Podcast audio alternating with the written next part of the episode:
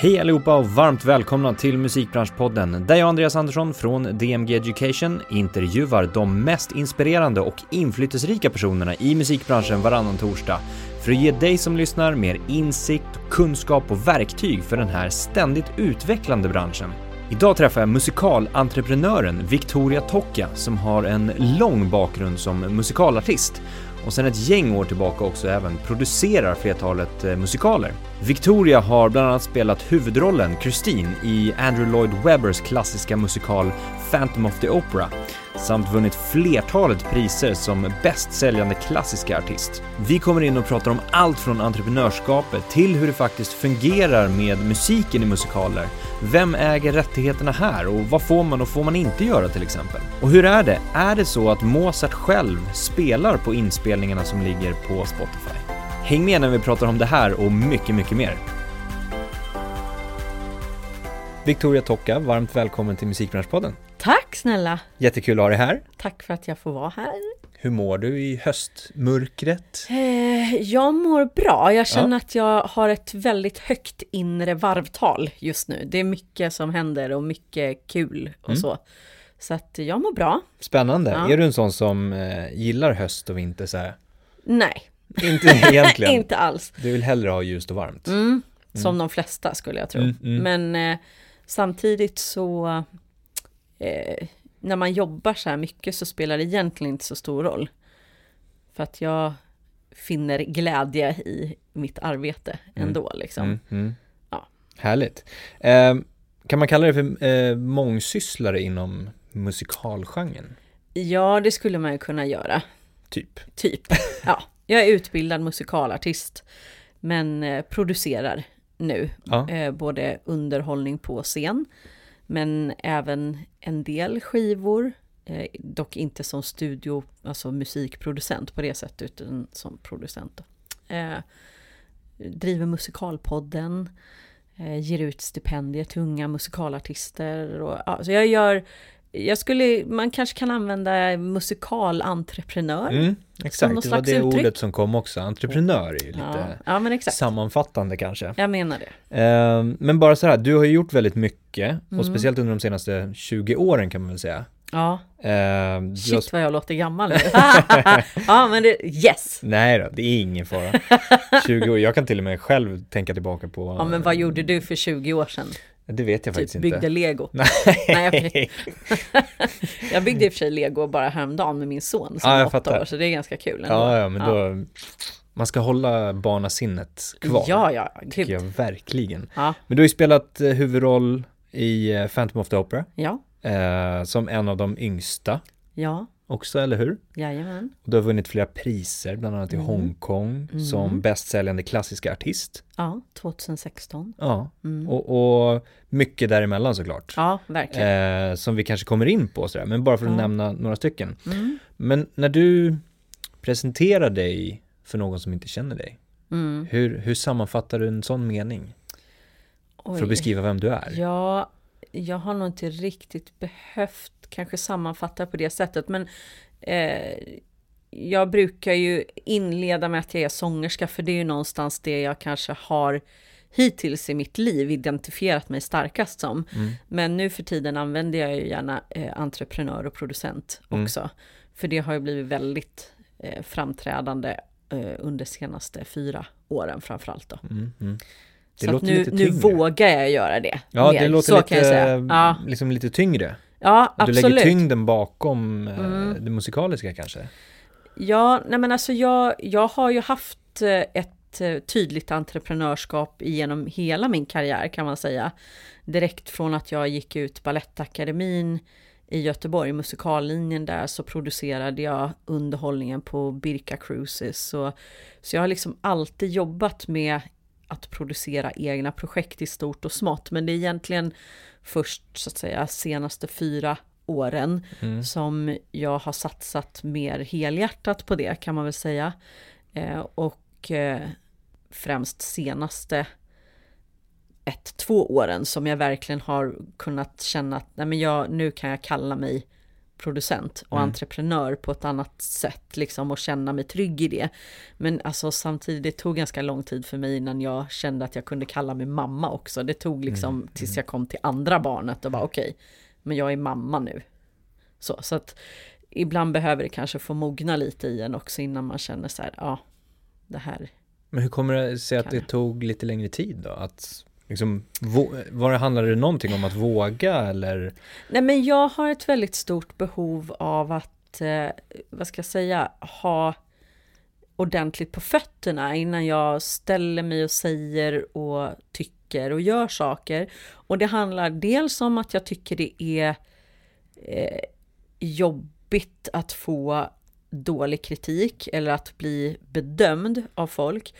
Och innan jag blir det så vill jag känna att jag kan stå för det jag gör, att jag kan det jag gör, om du förstår vad jag menar. Mm, mm. Ehm, och jag tror att det kanske är en, en mer typisk kvinnlig egenskap. Män har ju generellt en, en större eh, förmåga att bara slänga sig ut och bara, ah, men jag är producent eller jag är det här och jag kan det här.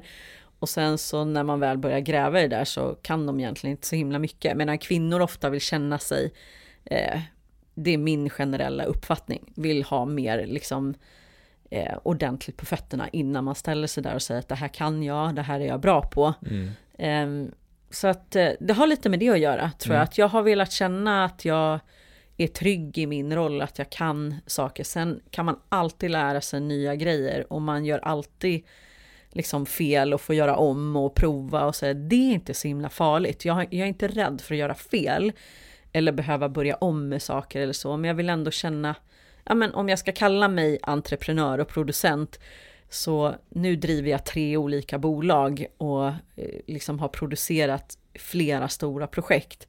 Då känner jag mig trygg i att kunna säga det. Jag skulle inte liksom säga, åh, hashtag producent om jag hade gjort liksom en konsert i en kyrka någonstans. Liksom. Nej. Men, men för jag, jag känner igen det där lite ändå också, att, Mm. att jag, jag måste nog också ha känslan av att men det här kan jag för att slänga mig ut där. Mm, Sen så, så gör jag gärna det, slänger mig ut där. verkligen. Men det, om man tänker tillbaka liksom lite grann, att- att ja, men för fyra år sedan, det jag gjorde då, det var liksom mitt topp då. Ja, precis. Men, men idag är ju det liksom 50% ja, för att man har kommit mycket längre. Ju. Precis. Mm. Och så det gäller väl att lista ut, eller att, att, jag vet inte, på något sätt våga tänka att där jag är nu är mitt max. Och Ja, sen precis. kommer jag, som du var inne på, jag kommer alltid kunna utvecklas. Ja, Jag kommer alltid kunna bli bättre, lära mig saker och ting. ja, Men det är imorgon. exakt. Nu kan jag ju faktiskt göra saker och ting. Ja, verkligen.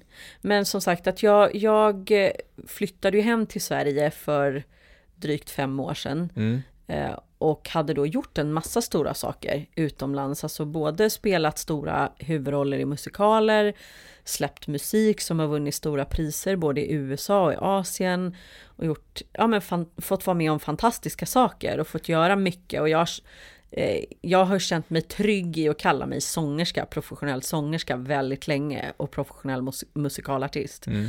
Ehm, men när jag flyttade hem till Sverige då så visade det sig att det var inte speciellt enkelt att komma in på den svenska musikalmarknaden. Jag fick inte ens komma på auditions, alltså det var jättetufft. Eh, och då är ju inte jag en sån person som gärna sitter hemma och tycker synd om mig själv och Nej, väntar, på att väntar in. telefonen ska Nej. ringa liksom, för det gör den ju inte. Så jag ringde och hyrde Berwaldhallen Ja, för att göra en lite sådär, äh, Lite sådär. Ja, alltså så här i efterhand så är det ju en ganska rolig och lite galen historia ju, folk så. Men där och då var det liksom en känsla av att jag behövde göra någonting som skulle få uppmärksamhet, åtminstone i min egen bransch. Um, alltså, så för mig handlade det mer om att kunna visa upp mig för min bransch och att folk skulle liksom lägga märke till mig och kanske bjuda in mig på auditions eller så. mm, Så att det som sen hände, att den här konserten på Berwaldhallen sålde slut och blev en stor succé, vilket har gjort då att från Broadway till Duvemåla nu har kunnat turnera i fyra år och fortfarande rullar för utsålda hus. Jag menar bara i år har vi spelat över 45 konserter i hela Sverige och höstturnén startade på Dalhalla och slutade på Cirkus i Stockholm. Det hade jag ju aldrig någonsin kunnat drömma om då. Nej. Eh, så att jag menar utvecklingskurvan från den här, vad ska jag säga, lite tokiga idén om att hyra Bärvaldhallen till vart jag befinner mig nu är ju enorm. Mm. Um, och jag menar, jag har ju lärt mig otroligt mycket om att producera, eh, projektleda, alltså företagande, företagsekonomi, budgetering, alltså en massa, massa saker som har kommit av sig självt därför att man liksom någonstans startade det här projektet. Mm. Um, och där tror jag att jag har absolut en tendens att kasta mig ut, därför att jag ser liksom inte alla problem från början, utan jag börjar med någonting, en lust och ett brinn och en idé. Mm.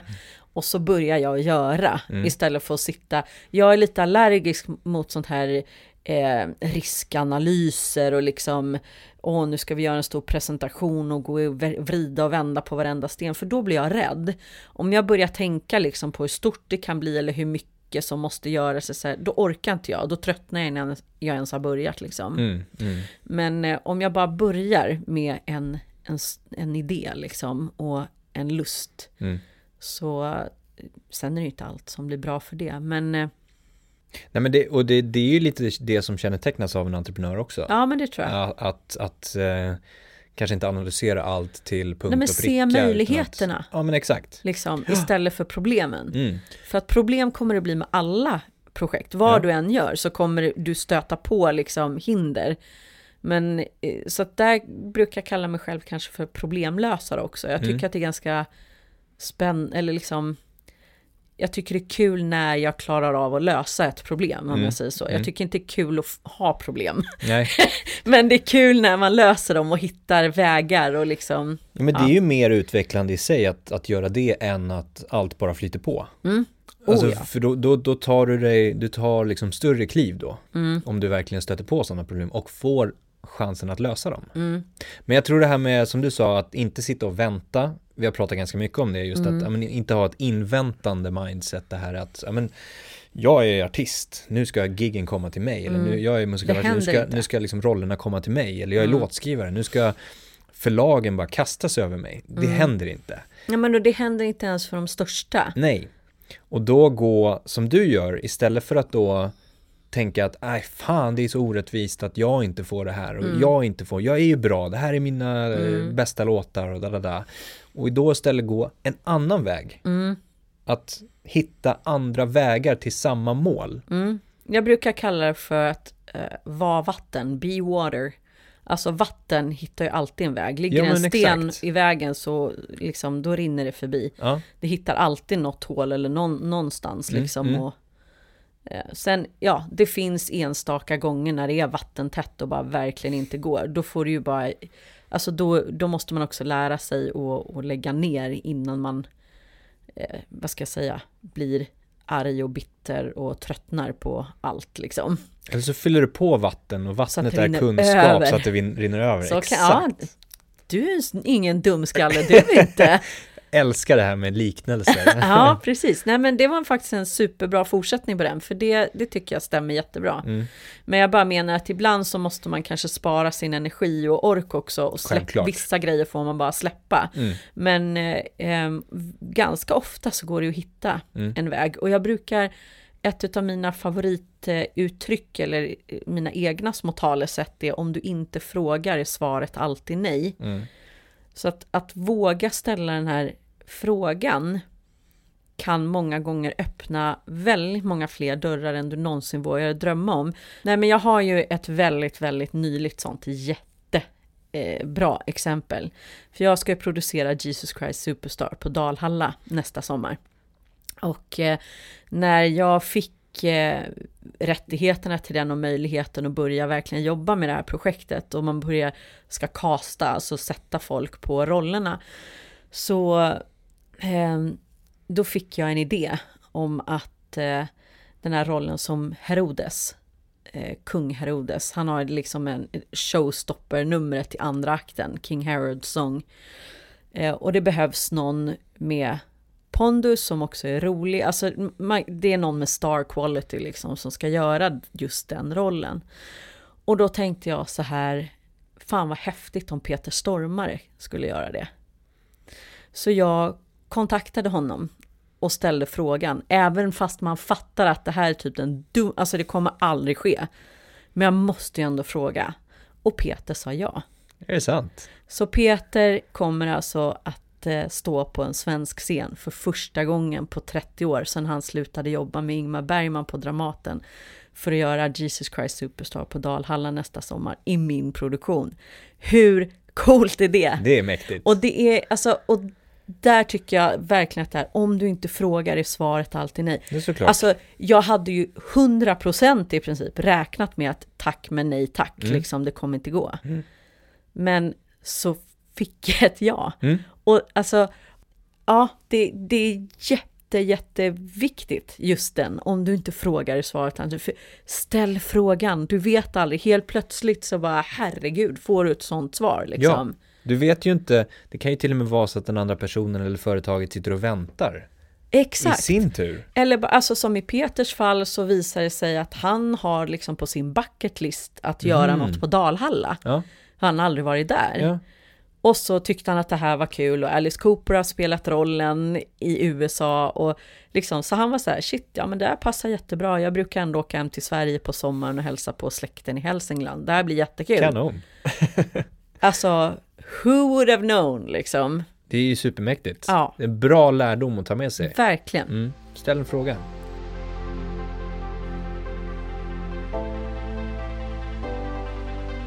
Men det här med att, att vara entreprenör också Mm. handlar ju om att sälja sig själv. Mm. Ehm, och att kanske inte sälja sig själv i varje steg, i varje interaktion med andra människor eller företag. Liksom det här direkta säljet, utan du behöver fortfarande vara, vara Mm. dig själv, visa, visa ett är- värde hos den ja. andra personen också. Jo, men jag tror det är jättebra det du säger nu, därför att eh, många med mig har säkert varit inbjuden på en massa olika mingel och vet så här hej och hå. Och eh, det är ju väldigt tydligt när någon liksom inte riktigt har fattat vad det går ut på, alltså när de går för hårt på en säljpitch direkt i ett mingel eller ehm, Alltså nu står ju jag en hel del på andra sidan då som producent och någon som artister gärna vill få kontakt med och sådär. Ehm, och, och när det blir för hårt pitchat i ett första möte så funkar inte det på ett mingel. Nej. Utan jag brukar, när jag gör sådana saker själv och vill uppnå ett resultat om jag säger, så man måste tänka mer långsiktigt. Liksom hälsa, börja med att skapa en relation, prata lite kanske och sen lämna det. För du kommer få en chans att träffa den här människan igen längre fram. Mm. Och så kan du bygga vidare på relationen då och sen lite till och sen någonstans så kan du börja liksom du kommer komma dit men ha inte för bråttom och det där tror jag är en både en mognadsgrej eh, och erfarenhetsgrej. Alltså Victoria 25 år hade ju inte alls fattat den grejen. Nej. Eh, utan då var jag nog ganska pushig liksom. Då såg du möjligheten med massa människor i Oh, det här ja. minglet och bara nu kan jag få Ja, ut min... den kan jag prata med, det här Ja. kan jag göra så. Men att, eh, alltså, att bygga upp kontakter och ett kontaktnät, det är liksom, och nätverka, det är ett långsiktigt arbete. Eh, och det handlar ju också om att bygga ett förtroende. Så att, för det finns egentligen ingen som kommer hoppa på en idé bara sådär på ett första möte. Utan skap, ta det lite lugnare där, det tror jag kan vara en, en bra Speciellt om vi, nu är vi ju i musikbranschpodden, säger jag rätt nu? Ja. Ja.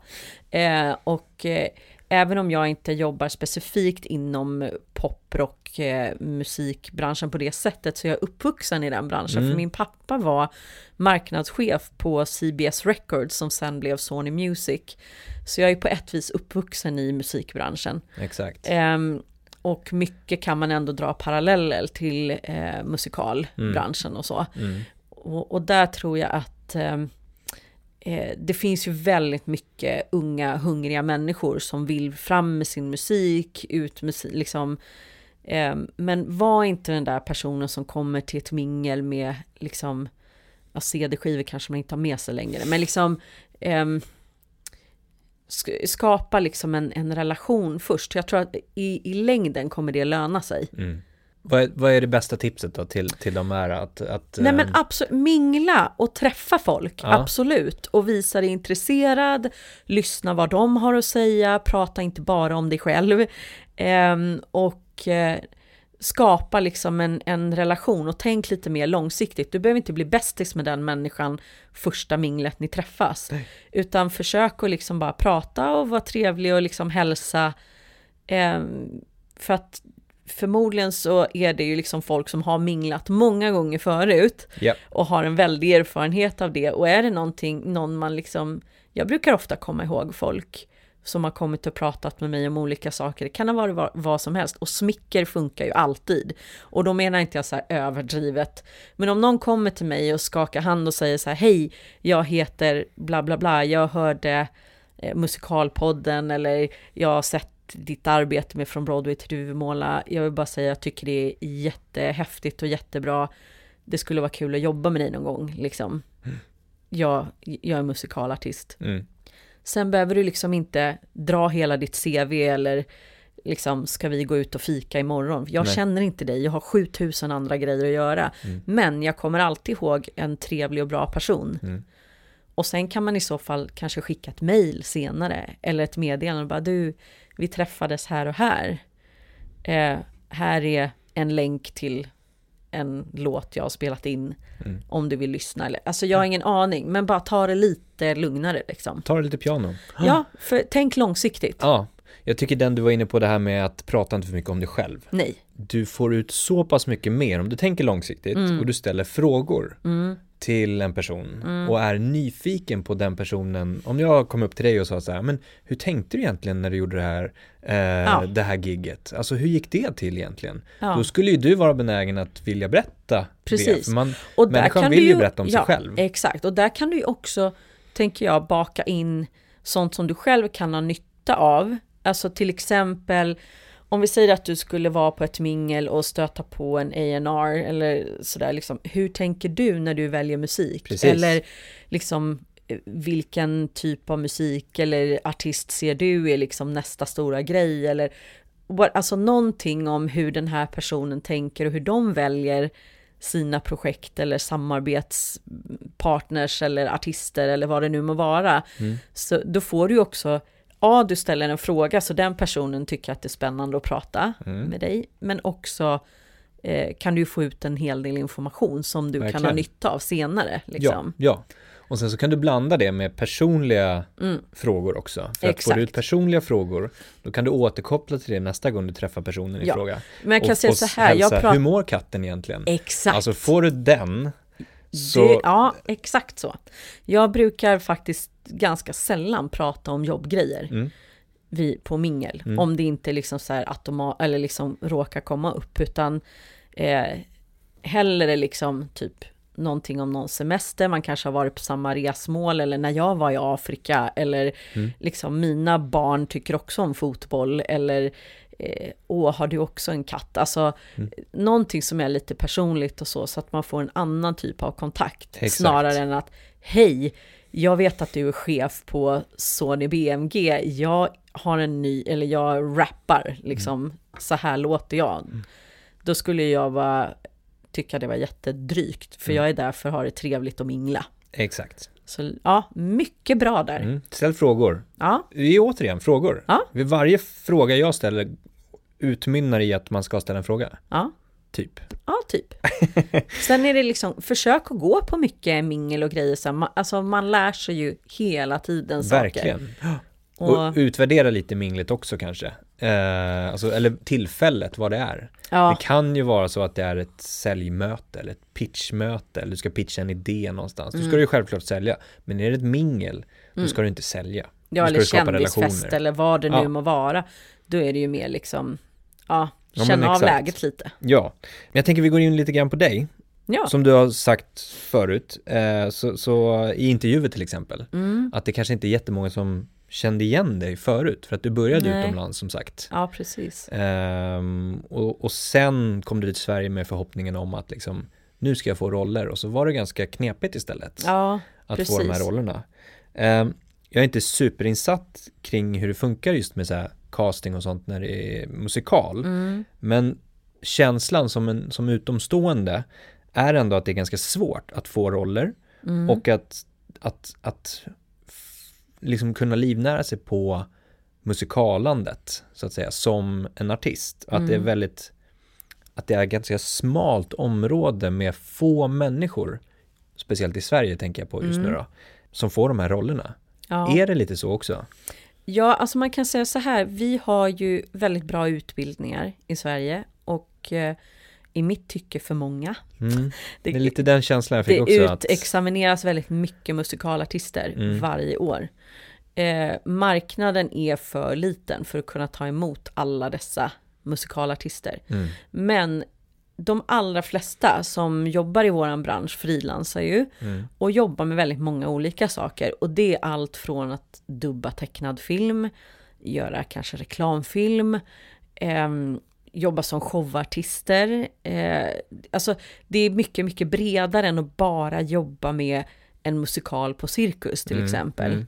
Eh, det är lite grädden på moset. Landar man de jobben där du har ett kontrakt på ett halvår eller ett år i en stor musikal, då ska man nog vara väldigt, väldigt glad och tacksam för det är, alltså, det är väldigt få som kan göra det genom en hel karriär. Jag tror inte det är någon i Sverige som kan göra det. Titta på, jag menar om vi ska säga vår största musikalstjärna i Sverige, Peter Jöback, så gör ju han väldigt många andra saker också. Han släpper ny film nu, eh, han gör egna skivor, alltså han håller också på med en massa olika projekt hela tiden. Ehm, och de som lyckas allra bäst skulle jag säga, och det behöver inte vara de som är mest kända, utan de som så att säga vidhåller en lång karriär är, är ju de som också driver många egna projekt i Ja. stort och smått. För det funkar inte för någon i, i den här branschen och det tror jag stämmer även för alltså, film, tv, skådespelare. Liksom. Mm. Ehm, Så om man är då liksom aspirerande musikalartist och Mm. man, man antingen går på en sån här utbildning till Mm. exempel som det finns för många av. Hur bör man tänka då? Hur bör man liksom komma in där? Eh, en sak som jag tycker att det pratades mycket om på skolan, jag gick ju själv Balettakademin i Göteborg, Mm. det var att just det att försöka bli så bred som möjligt. Eh, jag kan tycka både ja och nej på den. När man säger så bred som möjligt så eh, för mig handlar det mer om att eh, söka sig till alltså en bredare, ett bredare spektrum av olika jobb. Alltså, ehm, för det finns väldigt mycket man kan göra som inte bara är då musikal på en musikalscen, utan precis som jag nämnde, du kan göra reklamfilm, du kan dubba tecknad film. Så tänk brett så. Men däremot så skulle jag säga, åtminstone för min egen del, så har det ju verkligen lönat sig att vara eh, liksom smal och ha en spetskompetens som inte så många andra har då istället. Mm. Och för mig har ju det varit att jag kommer från Eh, klassisk sång från början. Jag gick Adolf Fredrik när jag var liten och sen har jag ut, vidareutbildat mig i klassisk sång ehm, och musikal. Men det finns inte så jättemånga liksom riktigt bra sopraner med liksom en klassisk sopranröst i mus- inom musikal. Sen är det klart att det finns inte lika många sådana roller heller. Nej. Men när de rollerna dyker upp så är det ju inte alls lika många som slåss om just de, de grejerna så att säga. Ehm, sen skulle jag säga att eh, nu mer än när jag gick ut skolan, för det är ju snart, eller jag vet inte ens vad det är för år i år, det är över 20 år sedan jag gick ut skolan. Jag bara vänta, konstigt. Men ja, precis, jag gick ut 98, Mm. min yrkesutbildning. Mm. Eh, och, eh, och då var det väl, då pratade man väldigt mycket om det här med typecasting. Eh, att Som är, det är eh, att man söker väldigt specifika typer för olika roller i musikaler. Det här var ju då på den eh, tiden när ehm, ja, till exempel Andrew Lloyd Webbers musikaler var väldigt stora. De här eh, ehm, konceptmusikalerna, typ The Phantom of the Opera, Les Misérables, alla de här musikalerna som blev nästan som Alltså de har ett fast koncept som ser ut likadant oavsett om den spelas i Kina eller i Sverige eller i Holland Mm. liksom. Lite som någon slags franchise McDonalds-aktig lösning liksom. Det här är mallen, så här ska det se ut. Och då var det ju också väldigt tydligt, eh, att ska du spela Kristin det var nästan så här, då ska du liksom kunna kom, ha samma storlek på kläder som hon som gjorde det innan för att Mm. ni ska kunna ha samma, alltså kostymerna är dyra så att man måste kunna ha samma kostymer som alla andra. Så typecasting är, ja och sen vad du passar för. Alltså det finns ju i film och tv och så också. Titta på en sån som Peter Stormare, han får ju nästan alltid spela elak, villain, crazy person liksom. Mm, mm.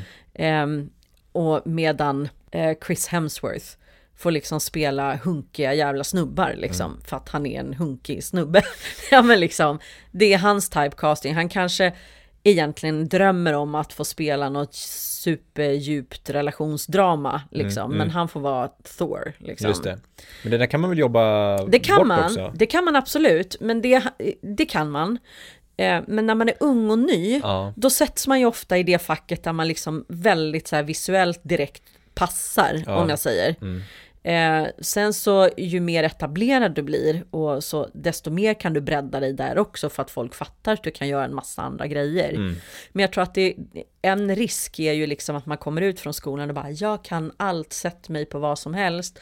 För att man känner så själv, men i verkligheten så är det så att, ja fast de som kastar och de som bestämmer har tusen pers att välja på. Exakt. Så att om de ser en liksom blond liten tjej med en sopranröst som vi ska ha till den här, alltså det är det som är rollen. Och så kommer in liksom tusen pers och tio av dem ser ut så, ja men då är det de tio du liksom tittar på. Sen kanske det finns en liksom brunett där borta som skulle ha gjort det lika bra, men du, det är enklare liksom. Blir- Är det ett problem liksom, tänker jag mig, rent Kan vara. branschmässigt också? Att Det kan det det ju redan vara. finns en profil som man ska leta efter? Alltså jag har ju upplevt att det har varit ett problem Mm. bitvis eftersom jag inte har varit liksom, min röst har varit Disney-prinsessa och li, liksom, eh, medan jag, nu är jag mycket äldre så det måste vi ta i beräkningen, men även när jag var i 20-årsåldern så var jag både lite längre och lite kurvigare än vad de önskade sig för den typen av roller. Så att jag har egentligen fått mina bästa jobb lite senare när jag så att säga har kunnat gå över till mer, alltså spela mer kvinna än flicka om du förstår vad jag menar. Mm, mm. Eh, och det var oerhört frustrerande i 20-årsåldern Mm. för mig personligen. Och det där kan man nog få brottas med. Det tror jag att många brottas med fram och tillbaka i hela sin karriär om man bara jobbar som, som skådespelare eller scenartist eller vad jag ska säga. Mm. Eh, men eh, eh, ja, typecasting. Jag, vet, jag kommer inte ens ihåg var vi började någonstans. Nej, det var jag som pratade om typecast, eller det var du som pratade om jag frågade vad det var. Men, Ja, men precis. Men det var någonting annat jättebra vi pratade om innan där. men, men jag tänker så här rent, ehm, du var inne på det lite grann också, nu blir det ett litet sidospår men ändå Ja. inte, att, att du du har ju spelat alltså musik, du har ju skrivit musik Mm. eh, och, och, och liksom släppt musik också. Ja, Eh, och inte bara musikaldelen. nej, absolut inte. Eh, men sen också det här med businessdelen, entreprenörskapsdelen. Mm. Och där vet jag att många brottas med att vara på båda sidor, både på den kreativa sidan och på den business-sidan. Mm. Och hur man balanserar det eller hur man inte balanserar det. Vad ska man fokusera på när, i vilken tidsperiod, sådana saker. Ja, Hur har du tänkt? alltså. Jag fungerar ju personligen bäst när jag kan försöka separera det lite. Eh, för att annars kan det bli ganska mycket i huvudet. Mm. Eh, så jag brukar blocka av tid i min kalender, om jag säger för semestrar eller liksom bara ha ledig tid. För att i, i mitt fall så blir det aldrig ledig tid, men det handlar mer om att blocka, eh, vad ska jag säga, tid när jag får, får ro i, i liksom huvudet och, och bli kreativ. Mm. Eh, För ofta om du springer på en massa möten och gör alla de här, eh, vad ska jag säga, ja men tar möten, tar, eh, är liksom in i businessdelen Mm. av det, då har jag svårt att bli liksom kreativ som artist eller skriva låtar. lid- Det blir så. lidande liksom. Ja, det kan det bli. Och därför så tycker jag att det är viktigt, alltså om jag vet att nu har jag jobbat, eller ska jag jobba med det här ett tag, då kan jag i kalendern blocka kanske x antal veckor under sommaren när jag vet att men, nu ska jag bara vara på landet och jag ska inte kolla på alltså jag kollar mail kanske två gånger om dagen då. Alltså oftast gör jag det när jag vaknar på morgonen för att liksom bara så här, då kan jag vara lugn resten av dagen om jag liksom bara har ja, gjort undan lite.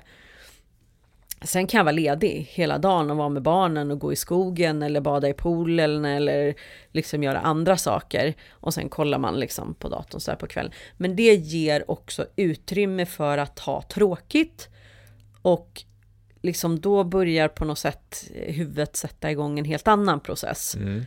Som då blir den här kreativa processen. Alltså, det var, alltså, I mitt fall nu så skriver inte jag speciellt mycket musik, men det funkar ungefär på samma sätt. Men i somras så tog jag en ganska lång ledighet uppe på landet i Hälsingland. Med, det var bara jag och barnen och hunden liksom. Um, och det var då jag kom på att jag skulle göra, alltså producera Jesus Christ Superstar till exempel. Um, och, och sen när jag har kommit på den idén, då vill jag jobba nu. Då mm. vill jag börja göra grejer nu. Så sen satt jag ju telefon och mejla och grejer i alla fall. Men innan jag kom till den idén så gjorde jag bara, alltså då var jag ute i skogen och mm. käka glass och grilla korv. Ja men liksom bara hade sommarlov.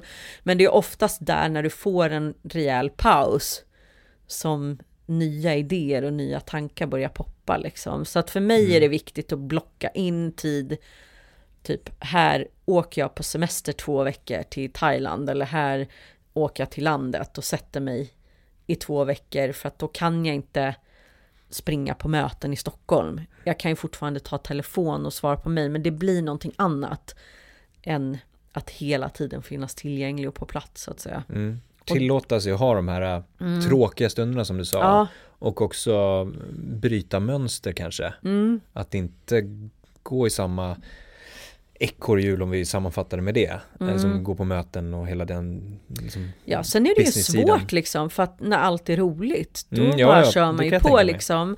Men, men att då Ja men exempelvis förra året så producerade jag musikalen Broarna i Madison County på Maximteatern här i Stockholm. Och det var en extremt tuff jobbperiod. Mycket att göra, jag spelade huvudrollen och producerade och hade liksom hand om allt och det var ekonomisk stress i det där projektet. Det var en väldigt, väldigt tuff höst liksom. Men då hade jag redan långt innan bokat en resa eh, i tio dagar till Maldiverna efter att den här långa perioden, alltså jag visste ju att vi spelar sista föreställningen då och då och så bara en par dagar senare hade jag bokat den här resan. Och det hade liksom varit målet någonstans, eller alltså jag visste att då ska jag åka iväg liksom. Mm, mm. Och de här dagarna, jag åkte helt ensam. Eh, vilket folk säkert där tyckte var lite konstigt, för det var typ jag och massa så här, kärlekspar. Ja. Liksom. Men, men det var helt fantastiskt för att jag fick typ tio dagar i total tystnad. Jag hade ingen att prata med heller ju. Så jag bara satt typ och snorklade och gick på stranden och snorklade lite till. Jag hade med mig lite böcker och en anteckningsbok som jag satt och skrev jättemycket i. Och bara så här blaj, mm. verkligen. Alltså bara så här, du vet som en dagbok i realtid liksom. Bara, ja, idag har jag sett en fisk. Och jag är skitarg på den här människan som var dum i huvudet i den här produktionen. Jag kommer aldrig mer prata med honom eller henne. Och han sa så här och hon gjorde... Alltså vet så här, bara... Jag mm. skrev för att få ur mig en massa grejer. Mm. Sen ja, men alltså, och helt plötsligt så är det precis som att du har kommit förbi en massa saker, så börjar du bli kreativ och så börjar du skriva andra saker och helt plötsligt bara, men shit, det här är ju, här, det här kan bli en sångtext, eller det här mm. kan bli det här, eller, och helt plötsligt börjar det poppa upp en massa saker, men bara för att du har liksom tio dagar utan ordentligt wifi, och liksom, du kan inte göra så mycket. Nej. Det är hemskt att säga att man är uttråkad på Maldiverna, men det var tråkigt bitvis och bara, okej, okay, jag kan inte ligga ut i solen för det är jättestark sol, jag kommer elda upp mig själv. Så jag ligger här i skuggan och jag har ingenting att göra. Men det är jättebra mm. att ha tråkigt. Ja, men och, och bryta mönster. Ja. Och, och sen, det blir lite grann som att, att rensa hårddisken på något sätt. Exakt. Att se hjärnan kring det och, och strukturera upp allt kaos mm. som kanske har varit under en tid. Mm. Du fick ut det, du sparade det som skulle sparas, mm. som var bra, arkiverade det i mappar och ja, hej och hå, vad det nu var och, och, och, ser saker och ting från ett nytt perspektiv. För mm. att som du sa, men den här kan ju bli en låttext eller mm. det här, eller oj, den här idén hade jag inte förut. Nej, precis. Och det är väl det effekten blir ju att man ser saker och ting från ett nytt håll om man gör annorlunda ja. saker, om du bryter mönster. Och våga och... vara ensam, ja, exakt. skulle jag säga. Ja. För att det är många som inte vågar just Nej. idag. Och alltså, jag har ju ja, jag är separerad och, och, alltså sådär, och har varit singel länge också. Jag är inte rädd för att vara ensam. Jag tycker det är ganska skönt att ha ensam tid. Sen har jag barn varannan vecka och, och sådär. Så att det är full liv och rörelse ganska ofta. Men det här med att våga vara ensam. Mm. Eh, alltså, gå på bio ensam. Mm. Gå och ät, en, alltså på en restaurang ensam. Gå, alltså, man måste inte hela tiden ha folk runt omkring sig. För jag upplever i alla fall att väldigt ofta om jag är ensam och tvingas så att säga möta mig själv mm. så kommer det också väldigt mycket bra idéer till slut. Mm. Mm. Alltså, sen är det superbra att bolla med bra och kloka personer. Men någonstans för att hitta kärnan i mig själv och vad jag brinner för och vad jag tycker är roligt och går igång på så behöver jag ha det tyst omkring mig och vara själv. Mm. Un, alltså i perioder och då pratar inte jag i 45 minuter och sitta och göra någon mindfulnessövning för det för mig är det liksom, för vissa kanske det funkar, för mig funkar det inte, jag blir skitstressad om jag ska sitta och lyssna på någon liksom, ja men du vet om jag har en full dag och så bara, mm. nej men nu ska jag sätta mig ner och bara andas och vara mindful i 30 minuter. Nej, det går inte. Ska jag göra det, då måste jag åka liksom typ en vecka och stänga av allt och ha tråkigt. Då blir jag mindful och bara okej. Okay. Till slut landar man och bara, jag snorklar lite till. Mm. Kolla, där är en sköldpadda. Mm. Där, alltså du vet mm. så här, och sen bara, åh, sköldpaddor, det här, ja men du vet, vad det nu må vara. Mm. Men våga vara själv. Mm.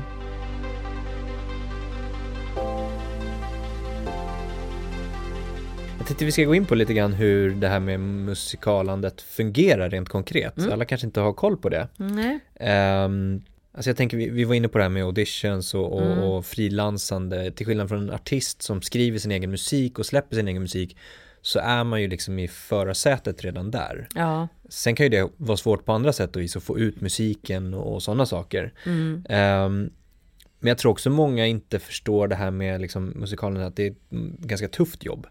När ja, du väl tror... får ja. En roll. Att det är, det är inte bara föreställningen du ser. Nej, Utan det är ju, nej, nej, det är ju så pass mycket mer rep och det är så pass mycket mer öva in och jag tänker skillnaden, man kan väl nästan likna det med en, en uh, frilansande musiker i alla fall. Mm, som, ja, ska, ja. som ska spela med en artist och en 40 gigs turné, mm. uh, en konserthusturné eller vad det nu skulle kunna vara. Mm. Uh, eller en festivalturné. Ja. Och ska lära sig massa, massa låtar ja, utan till. Lite på samma sätt. Men skillnaden blir väl att du går oftast in i en roll. Ja, exakt. Du, du ska inte utstråla dig själv och din personlighet. Nej. Fast ändå tolka genom dig själv. Ja, alltså så här när jag skulle göra Francesca i Broarna i Madison County till exempel, det började jag med väldigt, alltså mitt eget arbete med mm. den rollen och så började jag väldigt långt i förväg. Eh, jag såg filmen, jag läste boken, jag hade ju sett musikalen på Broadway. Eh, och Ehm, Ehm, med det musikaliska materialet började jag över ett år i förväg. För att jag vill att det ska sitta eh, i muskelminnet i kroppen. Det är ganska avancerat material. Liksom när du spelar en sån stor roll, hon är på scen i två timmar liksom av två och en halv inklusive pausen. Alltså hon är, är liksom, hon bär hela föreställningen kan man säga. Um, så att för mig var det väldigt viktigt att liksom hinna landa i den rollen innan jag skulle göra det och att alla de tekniska bitarna sitter mm. i god tid. Mm. Så att som sagt sjunga, jag sjöng väldigt mycket på musiken för att det ska sätta sig i muskelminne. Ja, precis. Um, Ja men alltså man jobb, jag jobbade väldigt, väldigt mycket med det. Mm. Så att, eh, och sen hade vi en repperiod på, jag repade kanske sex veckor. Två veckor bara med han som gjorde Robert Kincaid, alltså den andra huvudrollen och regissören. Eh, och sen fyra veckor, fyra, fem veckor till med hela ensemblen. Eh, alltså det, det är ju allt från att liksom eh, stå, gå på rätt ställe, alltså allt ljus sätts ju ut efter vad ni har bestämt. Eh, spelar man en sån föreställning som Phantom of the Opera till exempel som är så extremt teknikdriven. Mm. Står du liksom två decimeter fel, då får du en stor kuliss i huvudet och dör liksom. Mm. Så att du måste stå där ni har bestämt att du ska stå, exempelvis.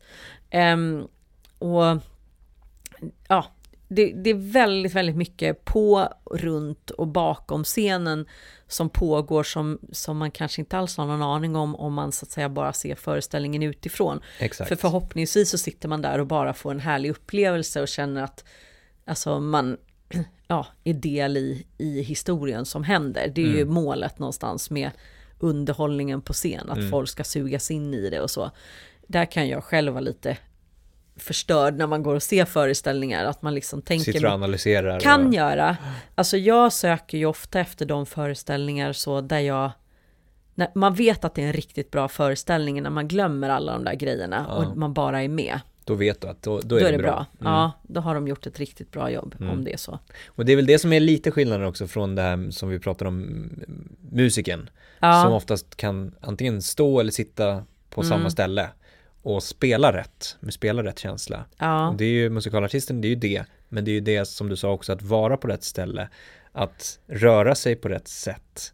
Alltså ja, det är ju ett, en nivå till, skådespelarbiten ja. Och sen också. som sagt så det händer oerhört mycket bakom scen. Exakt. Eh, med liksom klädbyten, mm. alltså ja, teknikgrejer, hinna dit, alltså ja, som, som liksom inte får påverka själva eh, framträdandet på, på scenen så att säga.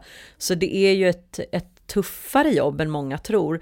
Nu har vi ju liksom lite andra eh, förutsättningar i Sverige än på Broadway och på West End. Där spelar de ju åtta föreställningar i veckan. Ja. Det gjorde jag i ett par år i Tyskland.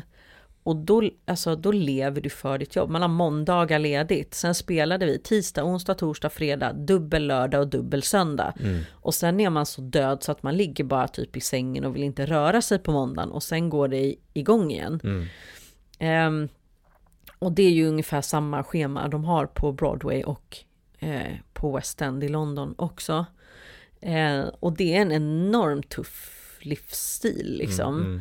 I Sverige så de, de största musikalerna nu spelar kanske fyra, fem föreställningar i veckan i bästa fall. Mm. Um, och då går det att göra en massa andra saker också runt omkring om man vill. Alltså när vi är ute och turnerar med från Broadway till Duvemåla så vissa veckor spelar vi fem föreställningar på en vecka. Mm. Och sen har vi då ledigt kanske måndag, tisdag, men nu måste tänka, vi har spelat onsdag, torsdag, fredag, lördag, söndag. Ja, precis. Så då har vi ledigt kanske måndag, tisdag. Men för mig så har ju jag, då bokar jag in alla möten i Stockholm som jag måste hinna med. Exakt. När jag ändå är hemma. Så att då jobbar jag med möten och sådana saker måndag, tisdag och sen är jag ute på turné liksom mm, mm. igen. Um, så att det blir väldigt mycket jobb, det blir det. Mm. Ja, det är imponerande för, som när man liksom väl gräver i det tycker jag. Ja.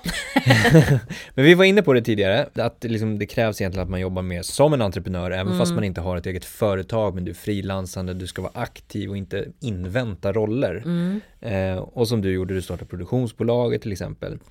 Och det här med att starta företag, det är ju en sak att starta företag, mm. det är ju superlätt. Det går ju att göra via nätet, ja. eh, alltså själva starta företaget, ja. att få ja, ett företag. Det kan vem som helst göra. Um, men sen att börja skapa i det här företaget, att skapa Ja. business. Det är ju det som är det svåra och det är här det krävs ett driv Mm. och Mm. idéer och sånt där. Så att hur hade du det liksom naturligt på något sätt också? Att, att ja, men, Nej men nu kör jag bara. Nej, alltså jag ska väl säga så här att min exman Stefan är också entreprenör men inom IT-branschen. Eh, och eh, han hade ju drivit företag i, i många år eh, och både liksom startat upp och sålt större företag och så. Så att han var en otroligt viktig person i liksom hela den starta upp-fasen. Mm. Eh, och man kan väl säga att första ett och ett halvt året då, från Broadway till Duvemåla så drev jag det genom hans aktiebolag. Ehm, och sen så när jag kände att nej men det här, nu kan jag det här och det här flyger, då startade jag upp mitt företag. Så att jag kan egentligen inte svara på hur det skulle ha varit om jag hade startat helt, alltså varit ensam och startat upp från noll helt själv, utan Mm, jag fick ju ganska momentum. mycket Ja, alltså framförallt så inte i projektet i sig, för det har jag gjort själv, men just på föret, alltså när det gäller företagandet ja. i sig så fick jag ju eh, hjälp mm, mm. av någon som faktiskt är väldigt, väldigt duktig på just den delen då. Så att det var oerhört viktigt för att liksom jag skulle komma igång och våga driva företag liksom, mm, det mm. får jag säga. Är det som du har trott innan då? Att fortsätta med det? Att göra det på eh, egen hand? Om det är som jag... Alltså jag har inte trott så mycket.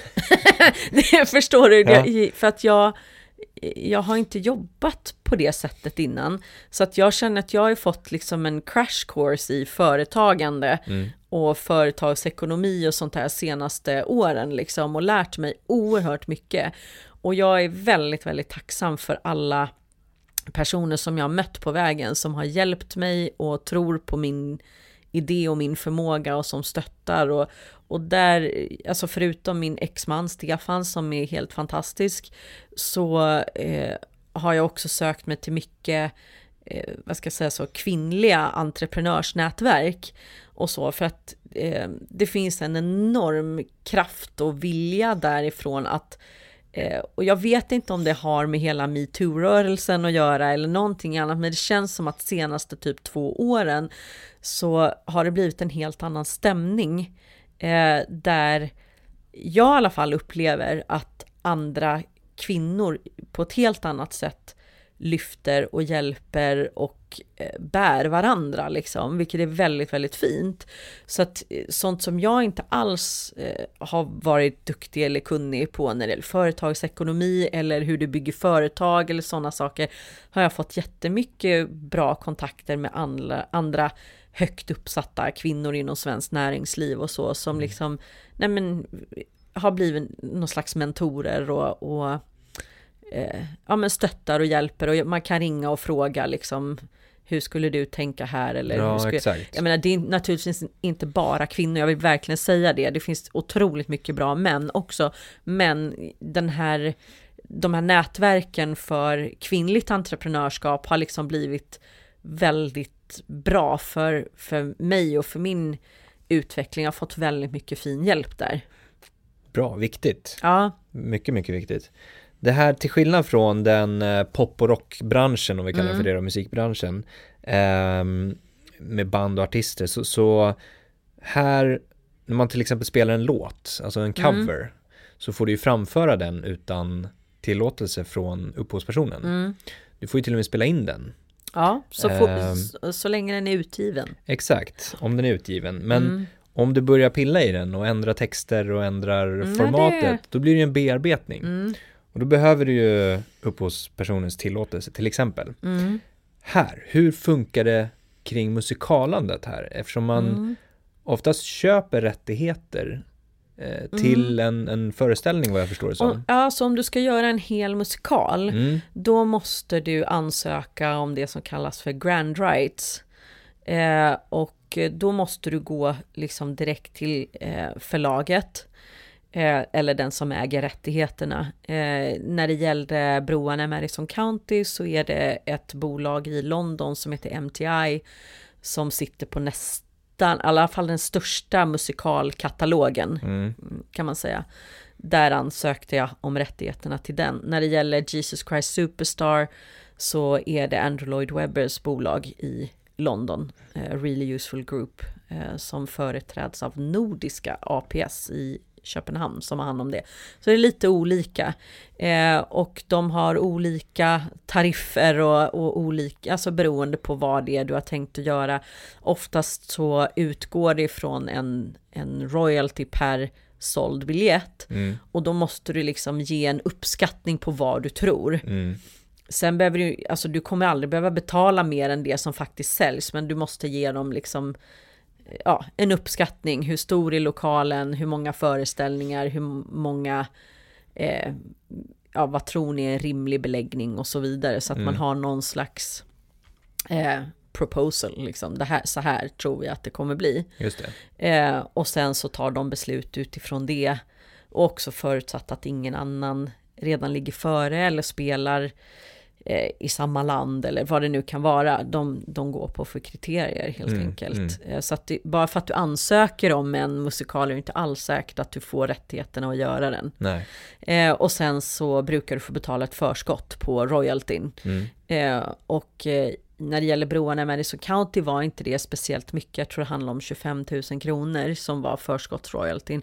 Medan för någonting som Jesus Christ Superstar, då är den mycket högre. Mm. Eh, så att eh, det där, det är väldigt olika. Men däremot om man gör en föreställning som eh, från Broadway till Duvemåla som är liksom greatest hits, Mm. då behöver inte jag betala någonting förutom STIM. Just det. Eh, utan, ja, så att det, det är helt olika eh, när det, beroende på vad det är man ska göra helt enkelt. Mm. Så det enda jag kan säga gällande det, det är att det är viktigt att ta reda på vad som gäller Ja, innan man börjar göra grejer. ja men verkligen.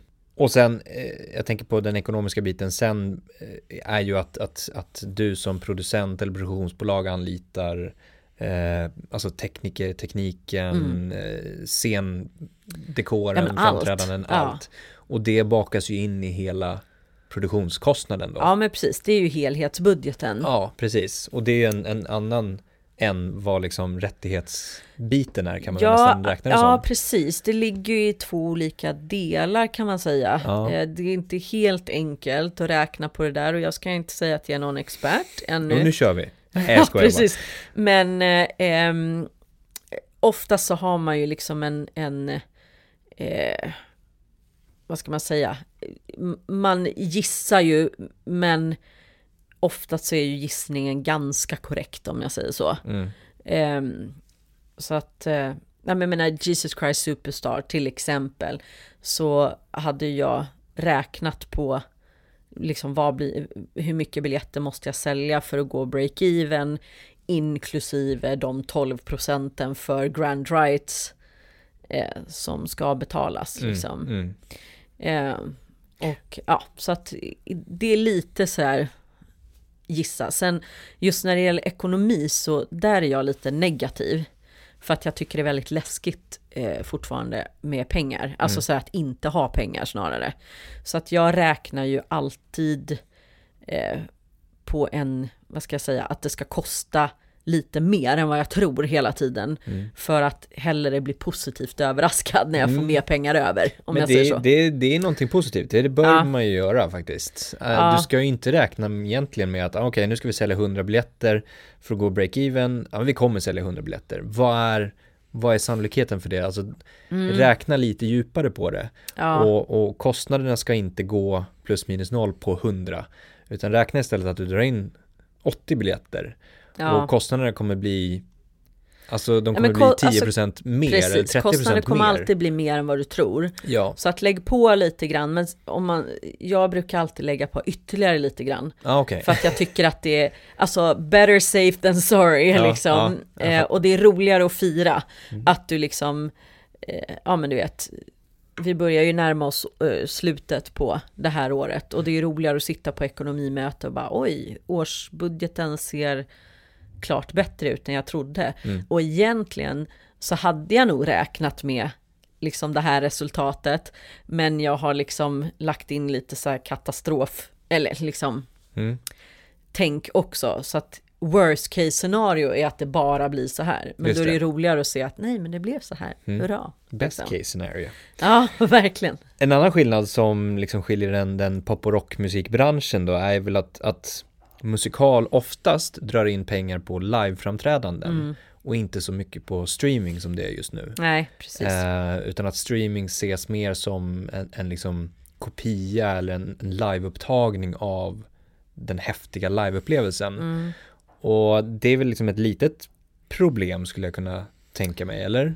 Ehm, Vill Alltså- man att det ska streama mer?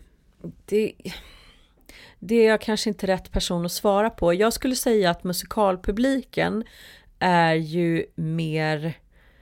Eh, alltså de köper ju mer merch till exempel.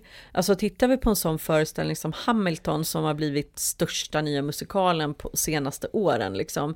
Så har de en helt egen merchbutik på Broadway liksom med, du vet, alltså massvis med olika t-shirts och muggar och grejer och så kring liksom den musikalen. Går du in på vilken stor musikal som helst i, på Broadway eller på West End så kan du liksom köpa en massa merch, muggar och grejer och hej och hå liksom. Mm. Vi som håller på med musikal är ju liksom lite nördiga på det sättet. Det är ungefär som eh, vi ska jag säga, som tycker om Harry Potter. eller de som går igång på Marvel eller Star Wars eller liksom. Så att folk som, som eh, gillar musikal och speciellt när de går igång verkligen på en specifik musikal, då är de ju väldigt köpenägna, mm. liksom oavsett nästan vad det gäller. Och då, eh, jag menar nu för tiden som sagt så köper ju inte folk så mycket CDs längre. Men vi har ändå gjort en CD för Från Broadway till Duvemåla därför att våran målgrupp och våran publik det är sådana som fortfarande har CD-spelare i bilen kanske eller Ja men våran publik är, är ju lite äldre, alltså för från Broadway till Duvemåla så mm. är ju medelåldern lite högre. Mm. Och de eh, vill ju fortfarande gärna ha med sig någonting hem från konserten som ett minne. Mm. Och det är ju inte den publiken som köper t-shirts kanske eller liksom den typen av, av merchandise. Nej, nej, precis. Och då kändes det viktigt att ha någonting att erbjuda dem. Sen är det ju inte, naturligtvis inte alla som köper, men det är fortfarande ganska många av våra, eh, alltså från vår publik som köper en fysisk CD-skiva. Mm.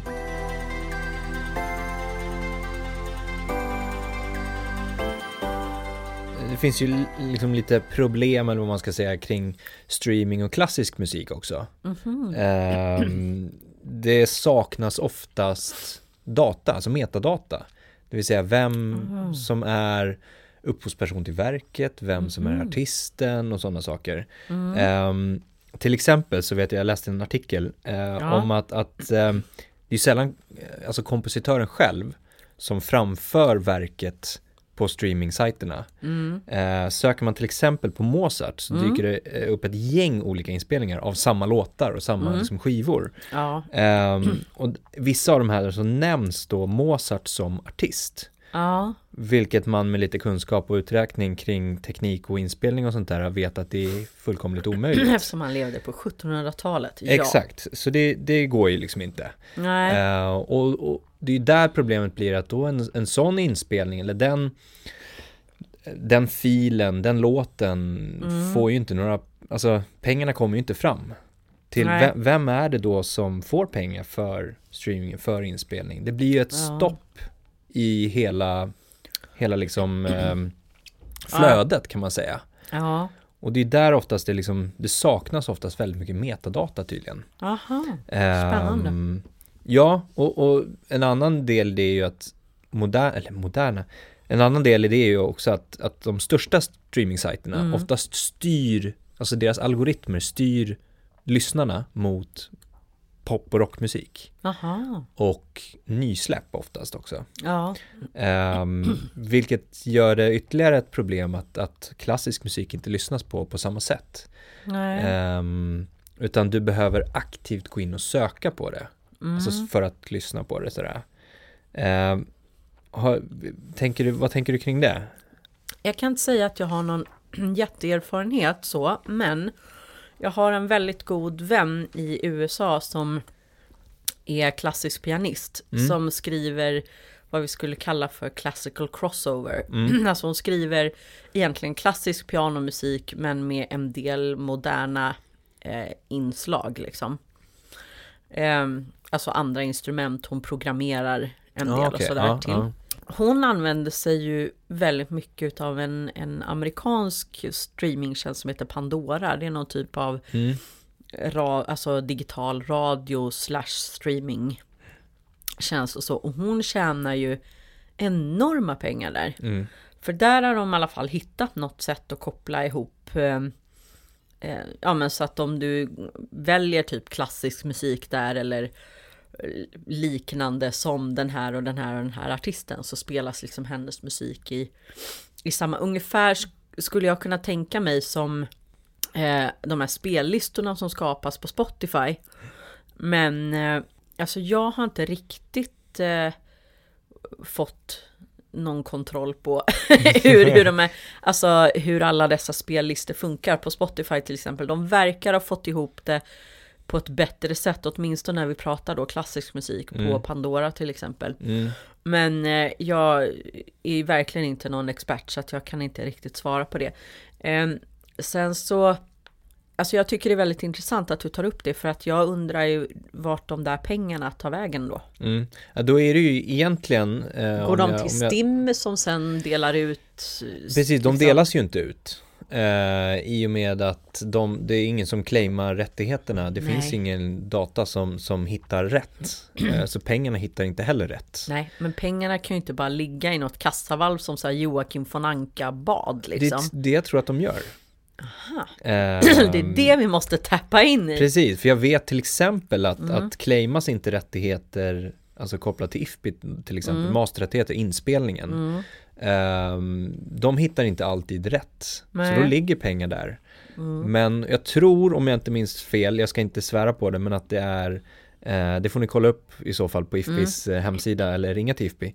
Ehm, men att, att, att det skrivs av efter fem år Mm. eh, och att man inte kan komma efter fem år och säga ja men de där, de där pengarna är mina och claima rättigheterna då. Ah, okej. Utan det krävs att, att du som, som masterägare, alltså Ja, eh, till inspelningarna eh, faktiskt säger till att det här är mina. Ja. Eh, de kommer inte hitta till dig automatiskt då. Och- och Framförallt då handlar det väl om att där. registrera det ordentligt från början då, tänker jag. Ja men exakt, och vara noggrann med det. Ja, precis. Men det som är intressant är ju som sagt de pengar som inte blir claimade, vart tar de vägen? Ges det ut i stipendieform eller vad? Mm. Det finns ju oerhört mycket bra man skulle kunna göra med de pengarna. För det är klart att vi kan inte skicka pengar till Mozart. Liksom. Nej, nej.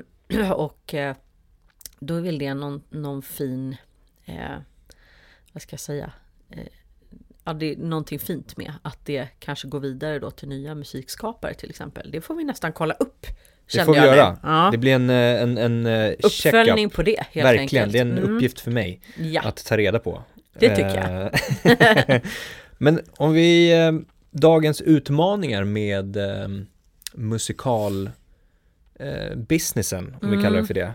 Vad, vad jag tänker på liksom allt som sker med digitaliseringen och sådana saker. Är det en utmaning eller är det snarare att det inte är det och att man snarare kommer bli benägen att vilja se det live och inte se digitaliseringen som ett hinder? Alltså jag ser det inte personligen som ett hinder. Eh, för att jag tycker, alltså de flesta som sagt som gillar musikal, de gillar ju liveupplevelsen. Mm. Och eh, det man använder inspelningar och så till, det är ju snarare att återuppleva till exempel. Eller som i väldigt, väldigt många musikalintresserade personers, eh, ja, så handlar det om att hitta låtmaterial för att man kanske vill lära sig nya låtar. Eller ehm, hitta nytt material liksom och sjunga själv. Mm. Eh, nej, så jag tror snarare att det är liksom ett, ett hjälpmedel för att få folk att gå och se föreställningarna. Mm. Eh, hitta, hitta ny musik, alltså jag... Det kan jag tycka är lite trist också på Spotify till exempel, att det är svårt att hitta musik du inte specifikt vet att Mm. du vill ha. Mm. Alltså om jag börjar leta efter, alltså för Från Broadway till Duvemåla så kan jag sitta ganska mycket för att leta efter nya musikaler, eh, alltså musikal greatest hits eller så, men det finns liksom ingen allmän lista för det där all ny musikalmusik läggs in i en lista. Mm. Utan då är det typ så här Pelle Jonsson har gjort en lista med sina favoriter eller Cheryl Peterson i New York har gjort en lista med sina favoriter. Det finns ingen så här allmän typ här är alla musikallåtar som någonsin har gjorts. Varsågod och sitt och så här klicka på shuffle på den listan. Nej. Nej. Det skulle jag vilja ha, för det skulle göra mitt jobb jävligt mycket lättare kan jag säga. Mm. Eh, och också musikalälskare skulle nog eh, tycka att det var ganska kul. Mm. Och bara klicka på typ musikalkanalen eller vad vi ska kalla det för. Ja. Och eh, trycka shuffle och bara liksom hitta en massa nytt som det är svårt att hitta Ja, på ja. streamingtjänsterna tycker jag. Om du inte vet specifikt vad det är du Vart du letar ska. efter. Nej men exakt. Mm. En annan sak där med teknik, alltså man pratar mycket om AI och sådana saker, AI-skapad musik som kommer upp och sådär. Och Daniel Johansson, musikbranschforskare som också är Mm. kursledare hos oss på DMG, så, sa det så himla bra att eh, bara för att en dator blir smartare än vad vi är Mm. på någonting, till Mm. exempel att spela schack, Mm. betyder inte det att vi slutar spela schack. Nej. Och på samma sätt, bara för att en dator blir smartare än oss på Mm. att skapa musik och kommer kunna skapa musik, Mm. kommer inte vi sluta lyssna på mänsklig musik. Nej. Vi kommer inte sluta skapa musik. Och det är där, alltså det, den är så viktig, den Mm. delen i allt som handlar om digitalisering och speciellt AI, att, att man Mm. ser det oftast bara från katastrofscenarion, Ja. snarare än att det här skulle kunna bli ett hjälpmedel Mm. också. Och vad vet jag, kanske ett hjälpmedel i, i musikalvärlden också på något sätt, hur det nu skulle kunna Ja, appliceras. det är en vet inte. jätteintressant fråga faktiskt. Ehm, men jag tror då, för, då- och då kommer det ju, liksom nästa blir ju då att, att vi kommer ju vilja uppleva musik live. ja. Vi kommer vilja titta på andra människor som framför an, live musik. ja, Ehm, för att det är bara människor, om man säger så, som faktiskt kan lägga in en känsla och skapa liksom det bandet med en annan människa. Mm, för hur, hur mänskliga vi än lyckas göra eh, en dator eller en robot eller vad, ja, nu har jag i och för sig sett en jätteläskig film för inte så länge sedan, där det blev lite otäckt. Men eh, så den mänskliga kontakten mm, är ju ändå någonstans kärnan. Mm. Så att eh, det, det tror jag inte vi behöver oroa oss för. Nej. Men däremot så absolut, det kan finnas eh, jättemycket spännande användningsområden för AI eller digitalisering även inom musikalbranschen. Även om jag inte kan specifikt nämna någonting nu så kände jag att nu gick det liksom igång en massa Mm. tankar Nu måste du åka på eh, nu måste jag åka på retreat. semester och låta det där mala lite. Precis, Kanske jag kommer med en fantastiskt bra idé snart. det tycker jag. Mm. Du, vi ska avsluta. Du ska få en ehm, fråga från föregående gäst. Martin Ingeström, vd på Universal Music Publishing. Ja. Och vi pratade lite grann om så här, vad som är hett just nu, hiphop och svenska, alltså Mhm. musikgenre, den musikaliska trenden som ser ut just nu. ja. Så frågan blir då, vilken tror du kommer vara den kommande stora musikaliska trenden i Sverige efter idag? Ah. Jag tror, eh, kanske inte närmast närmast nu, det är svårt för mig att svara på, men jag tror att längre fram så kommer vi åtminstone jobba mer med liksom, olika typer av crossover i olika genrer. Um, och uh, jag tycker att, uh, alltså om jag bara tittar på musikalgenren då som, som konstform så det var ju ingen som trodde att man skulle kunna göra en musikal eh, med rapmusik. Hur gör man det liksom? Och så skapade Lin Manuel Miranda Eh, Hamilton och det är liksom en av de absolut största musikalhitsen på väldigt, väldigt länge. Så att jag tror att, att ehm, eh, olika typer av samarbeten och crossover mellan olika genrer kommer bli större. Eh, alltså tittar man på eh, en sån som Avicii som plockade in countrymusik i eh, ja, house och, och den, alltså den typen av musik, jag vet inte ens om det kallas house, är jag liksom en gammal tant nu? Ja. Men, nej men du förstår vad jag menar, Ja, alltså ja. den typen av crossover tror jag kommer bli vanligare Mm. för att det är svårt att hitta nya grepp hela tiden i allt alla de olika genrer som finns. Så, men däremot så finns det ju oändligt med möjligheter att kombinera olika stilar och olika sätt eh, att skapa musik. Så eh, långsiktigt så tror jag att det absolut är en, en framtids eh, eh, genre eller vad ska jag kalla det för? En framtidsvision. Ja, precis, Ja. precis. Och en fråga som du vill ställa till nästa gäst då? då?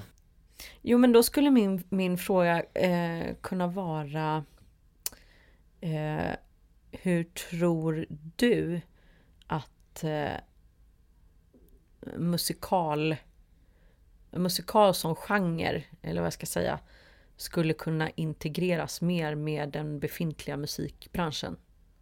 Alltså finns det någon, något sätt liksom att få ihop eh, det på ett, ett bättre sätt än vad det är idag liksom? Är inte det en bra fråga? Jättebra fråga. jag bara, bekräfta mig. Vi får se vad gästen säger om det, men det tror jag absolut är en jättebra fråga. Ja, jag har ingen aning. Mm. Men, Då får du lyssna också så att du får svaret. ja, det är klart jag måste göra. Ja. Nej, men jag, jag ehm, framförallt tycker jag att det ska bli intressant att höra eftersom det med 100% säkerhet inte är en annan musikalmänniska. Det har du faktiskt rätt i. Ja. Det är det inte. Så att det ska bli superspännande. Ja.